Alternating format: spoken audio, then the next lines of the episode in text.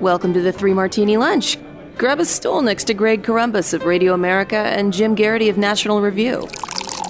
Three martinis coming up. Very glad you're with us for the Thursday edition of the Three Martini Lunch. We've got good, good, and bad martinis for you today. Uh, we love the goods, and uh, the bad one, not a surprise, but it is uh, really, really bad. Uh, hope you all enjoyed our uh, conversation with New Hampshire Governor Chris Sununu yesterday. A little bit longer fare uh, than usual, about twice as long, in fact. So hopefully you had time to check it out and and found what I thought was a pretty wide ranging discussion, uh, helpful, and some good uh, innovative ideas on a number of fronts there. But uh, as we said at the end yesterday, back to our usual fare today, and uh, that'll be the way of it uh, going forward. So, uh, Jim? Greg, I just want to let you know I've just heard from a listener in California who sent me a text and said, Contrasting Chris with my governor makes me want to cry. so he's got some fans out in California. Wow. Well, you know, yeah, I'm guessing Gavin Newsom doesn't give a lot of speeches about minimal government control. So mm. uh, that's probably one of the problems out there. Uh, but anyway, let's get to our first good martini now. And that happened yesterday in the democratically controlled United States Senate. I use that term loosely, but the Democrats are the majority since the vice president breaks the ties in the 50 50 split. And yesterday it was get them on the record day for the Democrats for their way beyond Roe abortion bill that they wanted to put into law. The media, of course, dutifully going along, just saying it codifies Roe. No, no, no, no, no, no. No, it goes way beyond that. It allows abortion for any reason, all the way up to the moment of birth. It nullifies hundreds of state laws about parental notification, uh, laws banning abortions based on gender or disability or anything else, uh, you know, that, that you've seen along the way. Um, you know, like we talked about yesterday with the governor, a, a ban after two trimesters, ban after uh, 20 weeks, whatever it is, all those things would have been wiped off the books. So the Democrats uh, were lying about what the bill did. In the end, Joe Manchin went along with the Republicans. So the um, the vote on the motion to proceed was 51 against, 49 in favor. So it needed to get to 60, so it didn't even come close. And so uh, uh, the Democrats uh, fell far, far short here.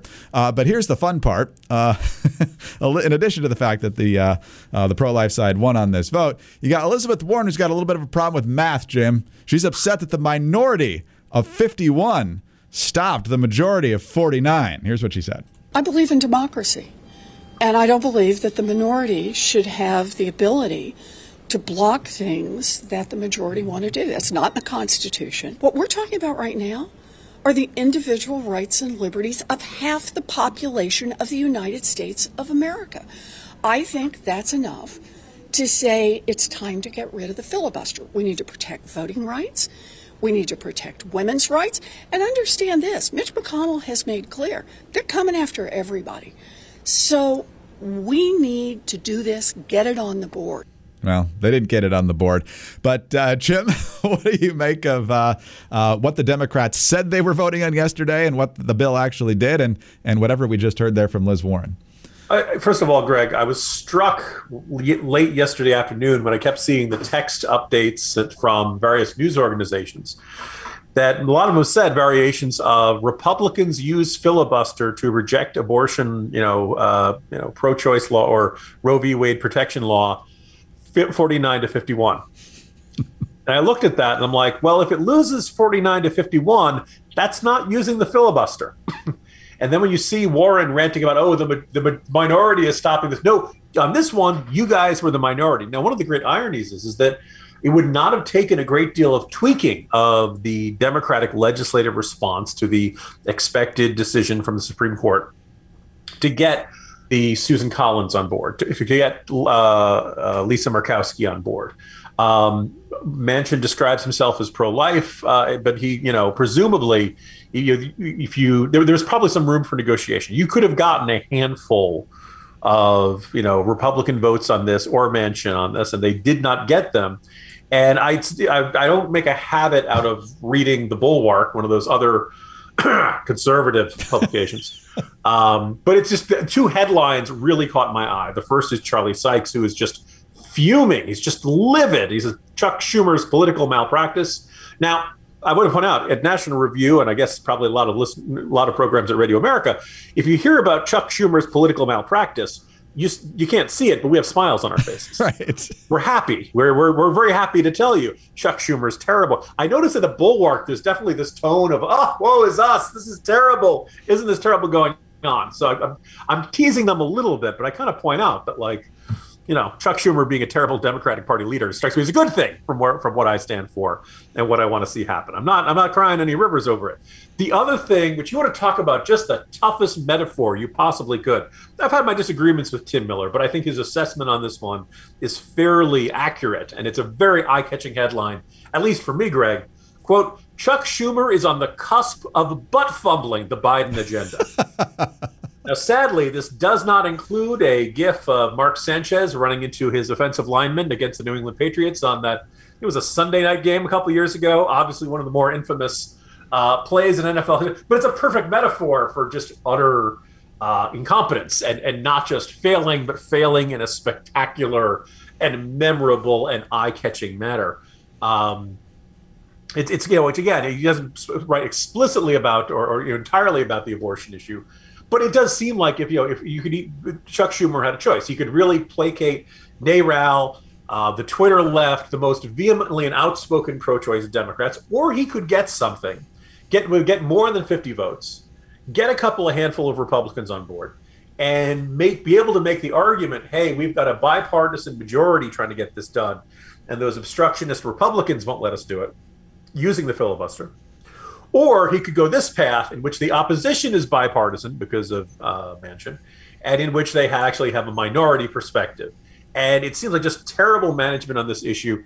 Again, this is why it's our good martini. I don't want Chuck Schumer to be particularly effective on this, but uh, I do think it is kind of interesting that there is this broad recognition that this is the issue Democrats think is going to get them back into the majority, and that's going to be this huge game changer for the 2022 midterms and they can't get 50 votes when the Democrats have 50 votes in the Senate. Yeah, they're trying to gaslight America by thinking Americans are fine with abortion all the way up to the moment of birth. Uh, Americans do uh, at least according to the polls I've seen, uh, are okay by a narrow, but but you know outside the margin of error margin are okay in the first trimester. You and I would probably disagree with that, um, but in the second and third trimester, and especially in the third trimester, it's like 80% of Americans are opposed to that, and uh, and the left just can't acknowledge that. I forgot to mention that uh, the bill also uh, removed conscience protections, so uh, pro-life physicians would have had to perform abortions under this legislation.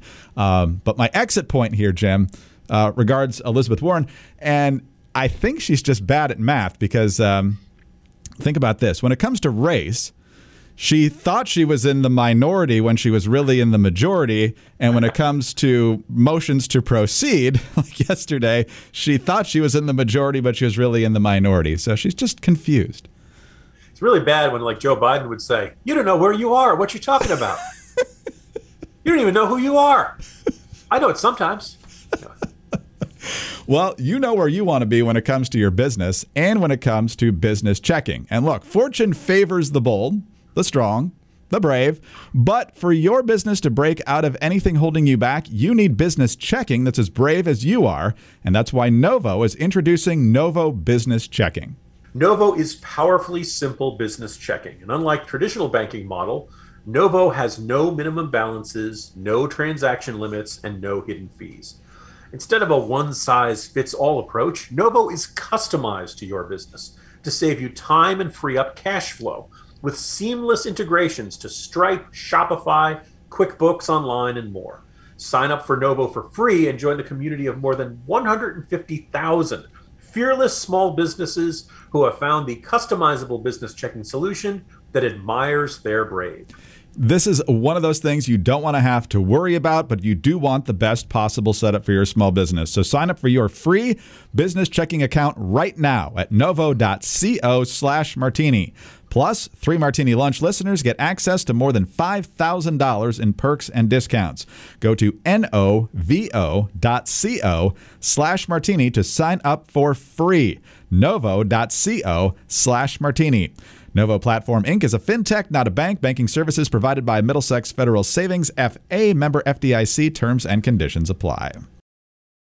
All right, Jim, on to our second good martini. And for that, we go to the state of Georgia. Their primary for, well, a lot of things Senate, governor, uh, state offices, besides that, including Secretary of State, uh, House of Representatives, everything, uh, coming up later this month. Uh, they started early voting on May 2nd. And so this is the first time uh, Georgia is conducting statewide elections after the installation of their draconian Jim Crow 2.0 voting laws that they passed last spring.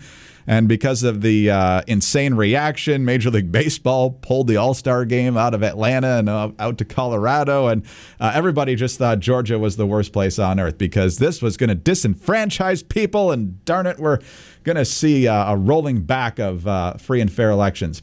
No, that is not what is happening in Georgia based on the early numbers uh, because when you look at both uh, early voting, which they have 17 days of, I'm not sure how you can uh, consider that restrictive, but uh, whatever. Uh, but when you also factor in mail voting, absentee ballot by, by mail, in 2018, four years ago, when uh, Stacey Abrams pretend won, at this point, uh, in the first several days of the election uh, with early voting, they had uh, under 100,000 votes cast and collected. Right now, 250,000, uh, Jim, and this began on May 2nd. So Brad Raffensperger, who of course took a lot of heat uh, in the wake of the 2020 election, uh, is basically doing a victory lap here. He says the national media, by and large, showed their bias, and it was all leaning on the left side of the aisle. If someone said something, they never fact checked it. And what is the actual truth about this? It's real easy. Just read the bill. It's less than 100 pages. You could have read that bill. It's not like DC where you write a thousand page bills. Ours is less than 100. You're going to see it right there, point blank 17 days of early voting. We have accessibility, but we have security. We've had photo ID for in person voting. We now have photo ID for absentee voting. That shores up security, shores up confidence, and that's a good thing. Jim, in politics and just about anywhere else in life, uh, it's fun to say, I told you so, and I think Georgia Republicans can say that now. Greg, as you're going through all that, I was just remembering all of the Americans who died because of net neutrality. Or, or at least we were told we're going to die because of net neutrality. In fact, all across this country, you can run into families who have empty seats at the table because of the net. You know, I'm exaggerating, but remember, you know, there was this law: Republican tax cuts were going to kill people. um, I think it was Remy over at Reason Magazine who did this fantastic little video with the chorus, "People will die," you know, and this idea that every single law, if you, I think, ironically, you know, Elizabeth Warren was the centerpiece of that one, basically saying, you know, these cuts are going to kill people was her, you know, uh, opening video from that. And I'm thinking about how so much of modern messaging, maybe it's because we have a very noisy media environment. People feel the need, just saying, this bill is a bad idea is not going to stand out. Now, Democrats seem very, very upset about requiring photo ID to cast a, a, vote. Has been their position for a really long time. And every time you see some Republican or someone else offer this counterproposal, okay, let's say, you know, you're too poor to get a driver's license. You are correct that basically uh, your right to vote should not be dependent on that. So the state should be able to provide photo ID for everyone once they can verify your identity and that should be you know but we shouldn't charge anyone but everyone should have to show some sort of id that says yes this is who i am. And oh by the way this is where i live so i'm not voting in more than one jurisdiction and you're voting at the right polling place and you're you know all that kind of stuff. And they, they never seem to want to play ball on this. In fact they always seem to argue that requiring photo id is the worst possible thing and is an attempt to prevent people from voting. Uh, they always insist voter fraud doesn't exist. It does exist but not in a margin to sway a uh, presidential election where you know the margins were in the tens of thousands of votes. But if, if you ever had you know 537 votes in Florida back in 2000, or the very the Al Franken Senate election came down to 800 votes.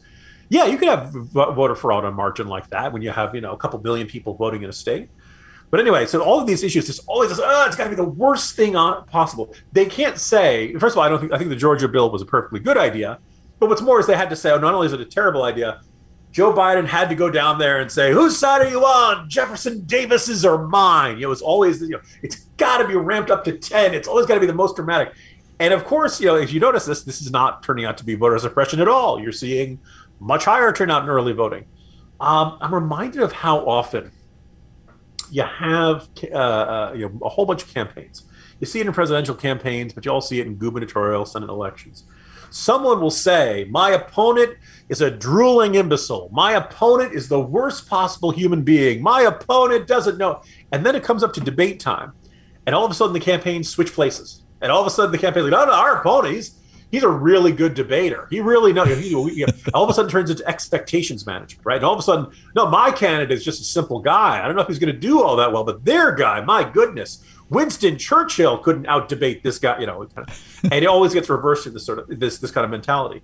Um, Democrats could not say we disagree with this bill, so they had to say this bill is the worst possible bill everywhere. And then, of course, once it turns out to be that, it's not that bad. If you spend a lot of time insisting that a candidate is a drooling imbecile, and then he goes out to a debate and doesn't drool on himself and actually strings sentences together in a coherent fashion. All of a sudden, they beat expectations. All of a sudden, so the expectations set by Democrats on this voting bill in Georgia was that it was going to be terrible. And you see the sudden decline in early voting. And all of a sudden, everybody would find it so much harder and it would be voter suppression. And here we are. Nothing of the sort has happened. Maybe Democrats should try just, you know, arguing the fact next time. They'll probably won't blow up in their face quite the same way.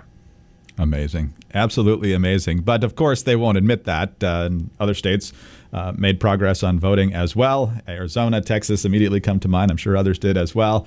Uh, but the Democrats uh, will simply not admit that. So, Jim, I look forward to uh, November, hopefully, when uh, Stacey Abrams will probably blame this law for the reason she lost, even though more people will probably have voted than the last time she lost, but pretended she won. So, good times.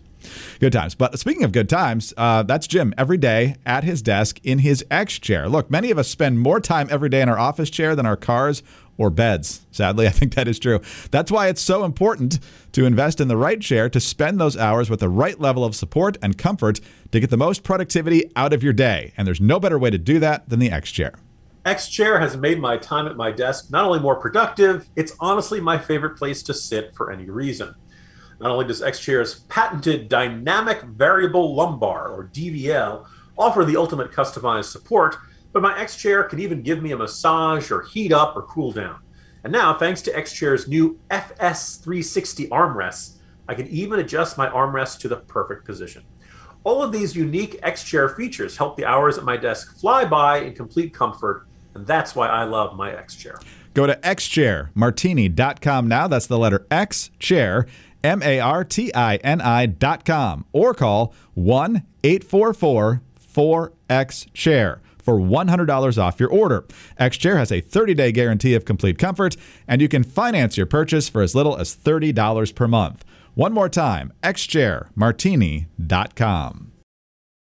All right, Jim. Yesterday, of course, we had a special edition. We didn't have our usual three topics, although we got to quite a few more topics than that with Governor Sununu. But had we had our normal fare yesterday, we probably would have reacted to uh, the latest uh, consumer price index numbers of 8.3% year over year in the month of April. Now, that was down slightly from 8.5 in March.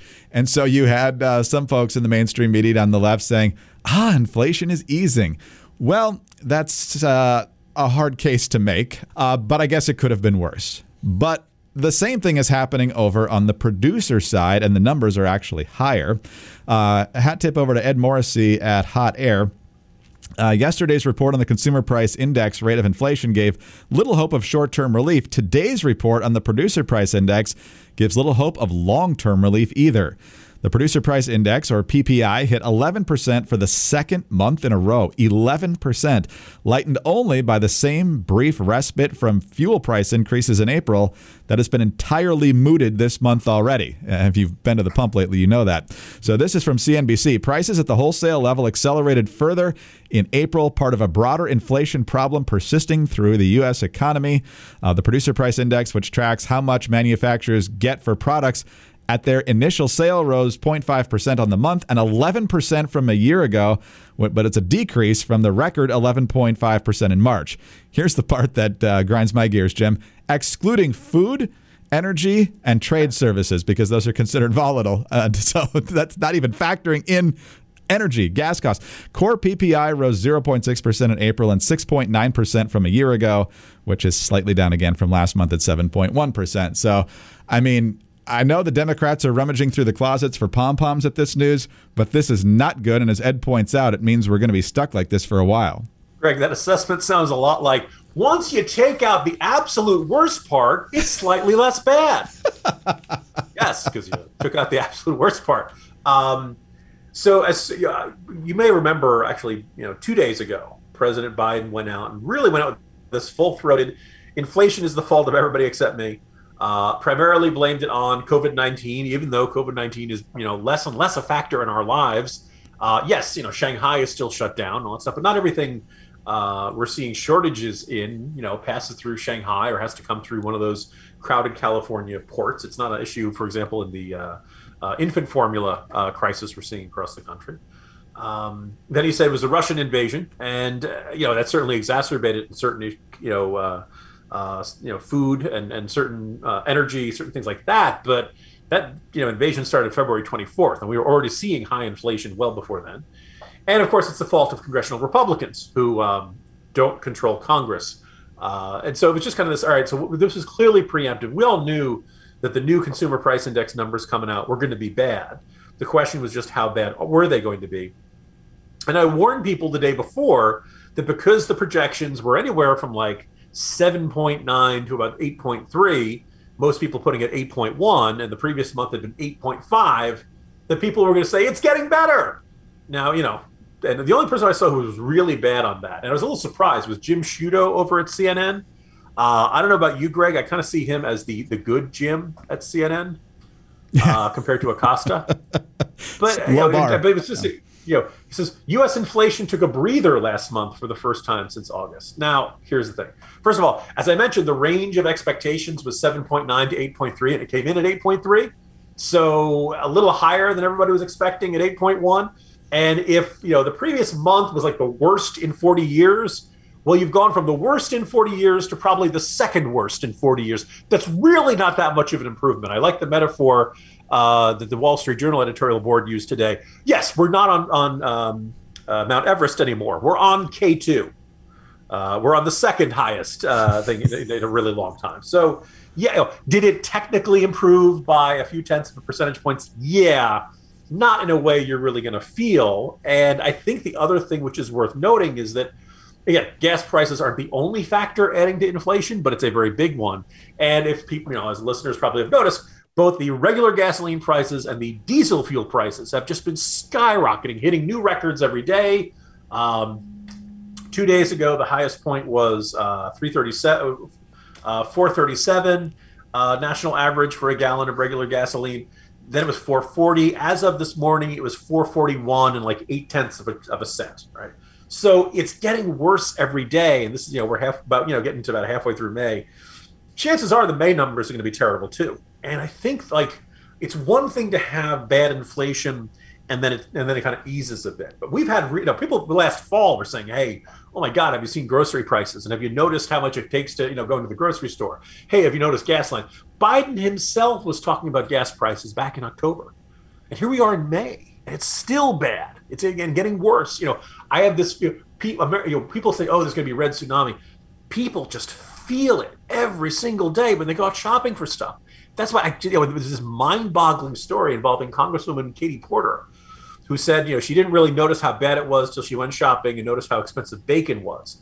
And she talks about it at this Democratic caucus meeting, and the Democrats said, well, we're not seeing that in our polling. First of all, what are you asking people about if you're not detecting people are upset about inflation? And apparently Porter said back, you're not asking the right questions if you're not seeing it. So how reassuring is it to know that there's probably a um, a, a, circumstance in which a good chunk of the Democrats in, in, the House of Representatives aren't really thinking about this too much. They don't really think it's a really big problem. Yeah, boy, talk about them being insulated. And then secondly, um, I mean, just based on these numbers, it's not. It, you know, this month's not going to be good. We're going to get into the summer driving season. Gas prices are probably only going to get higher. It's going to be bad, folks, for the next couple of months. And the only, you know, silver lining to this is that basically the American people are going to just be like, you know, furious uh, come midterm time, and that's what what happen, you know, when that happens. You do start seeing changes in policy, often long, a lot later than when you wanted to see them. Yeah. Yeah. Well, I'm sure another uh, draining of the Strategic Petroleum Reserve is in order here, right? Uh, because uh, we don't need that for anything uh, like emergencies. Press that uh, button over and over again. That'll do it. No answers. No answers whatsoever. Just like his inflation speech the other day. All he did was try to blame Republicans for it. So good luck. Uh, Jim, uh, have a good day, and we'll uh, wrap up the week tomorrow. See you then. See you tomorrow, Greg. Jim Geraghty, National Review. I'm Greg Corombos of Radio America. Thanks so much for being with us today. Do subscribe to the podcast if you don't already, and please tell a friend as well. We'd love to have them join us. Thank you so much for your five star ratings and your kind reviews. Please keep those coming. They're a big help to us. Get us on your home devices. All you have to say is play Three Martini Lunch podcast. Follow us on Twitter. He is at Jim Geraghty. I'm at Dateline underscore DC. Have a great Thursday, and please join us on Friday for the next Three Martini Lunch. Hi everyone, Steve Hilton here. You may have seen my show The Next Revolution on Fox News, but did you know about my podcast, The Daily California? I live in California and I suffer, along with millions of people, the consequences of the madness, the left wing madness that is shoved down our throats by the Democrats who've been in power, unchallenged pretty much for so long here. We're fighting back. It's called The Daily California. It's important that we get as many people joining us as possible because, as you know, what starts in California doesn't end there. It can infect the whole country. So join us at the Daily California to help fight back. Apple, Spotify, YouTube, iHeartRadio, wherever you get your podcasts.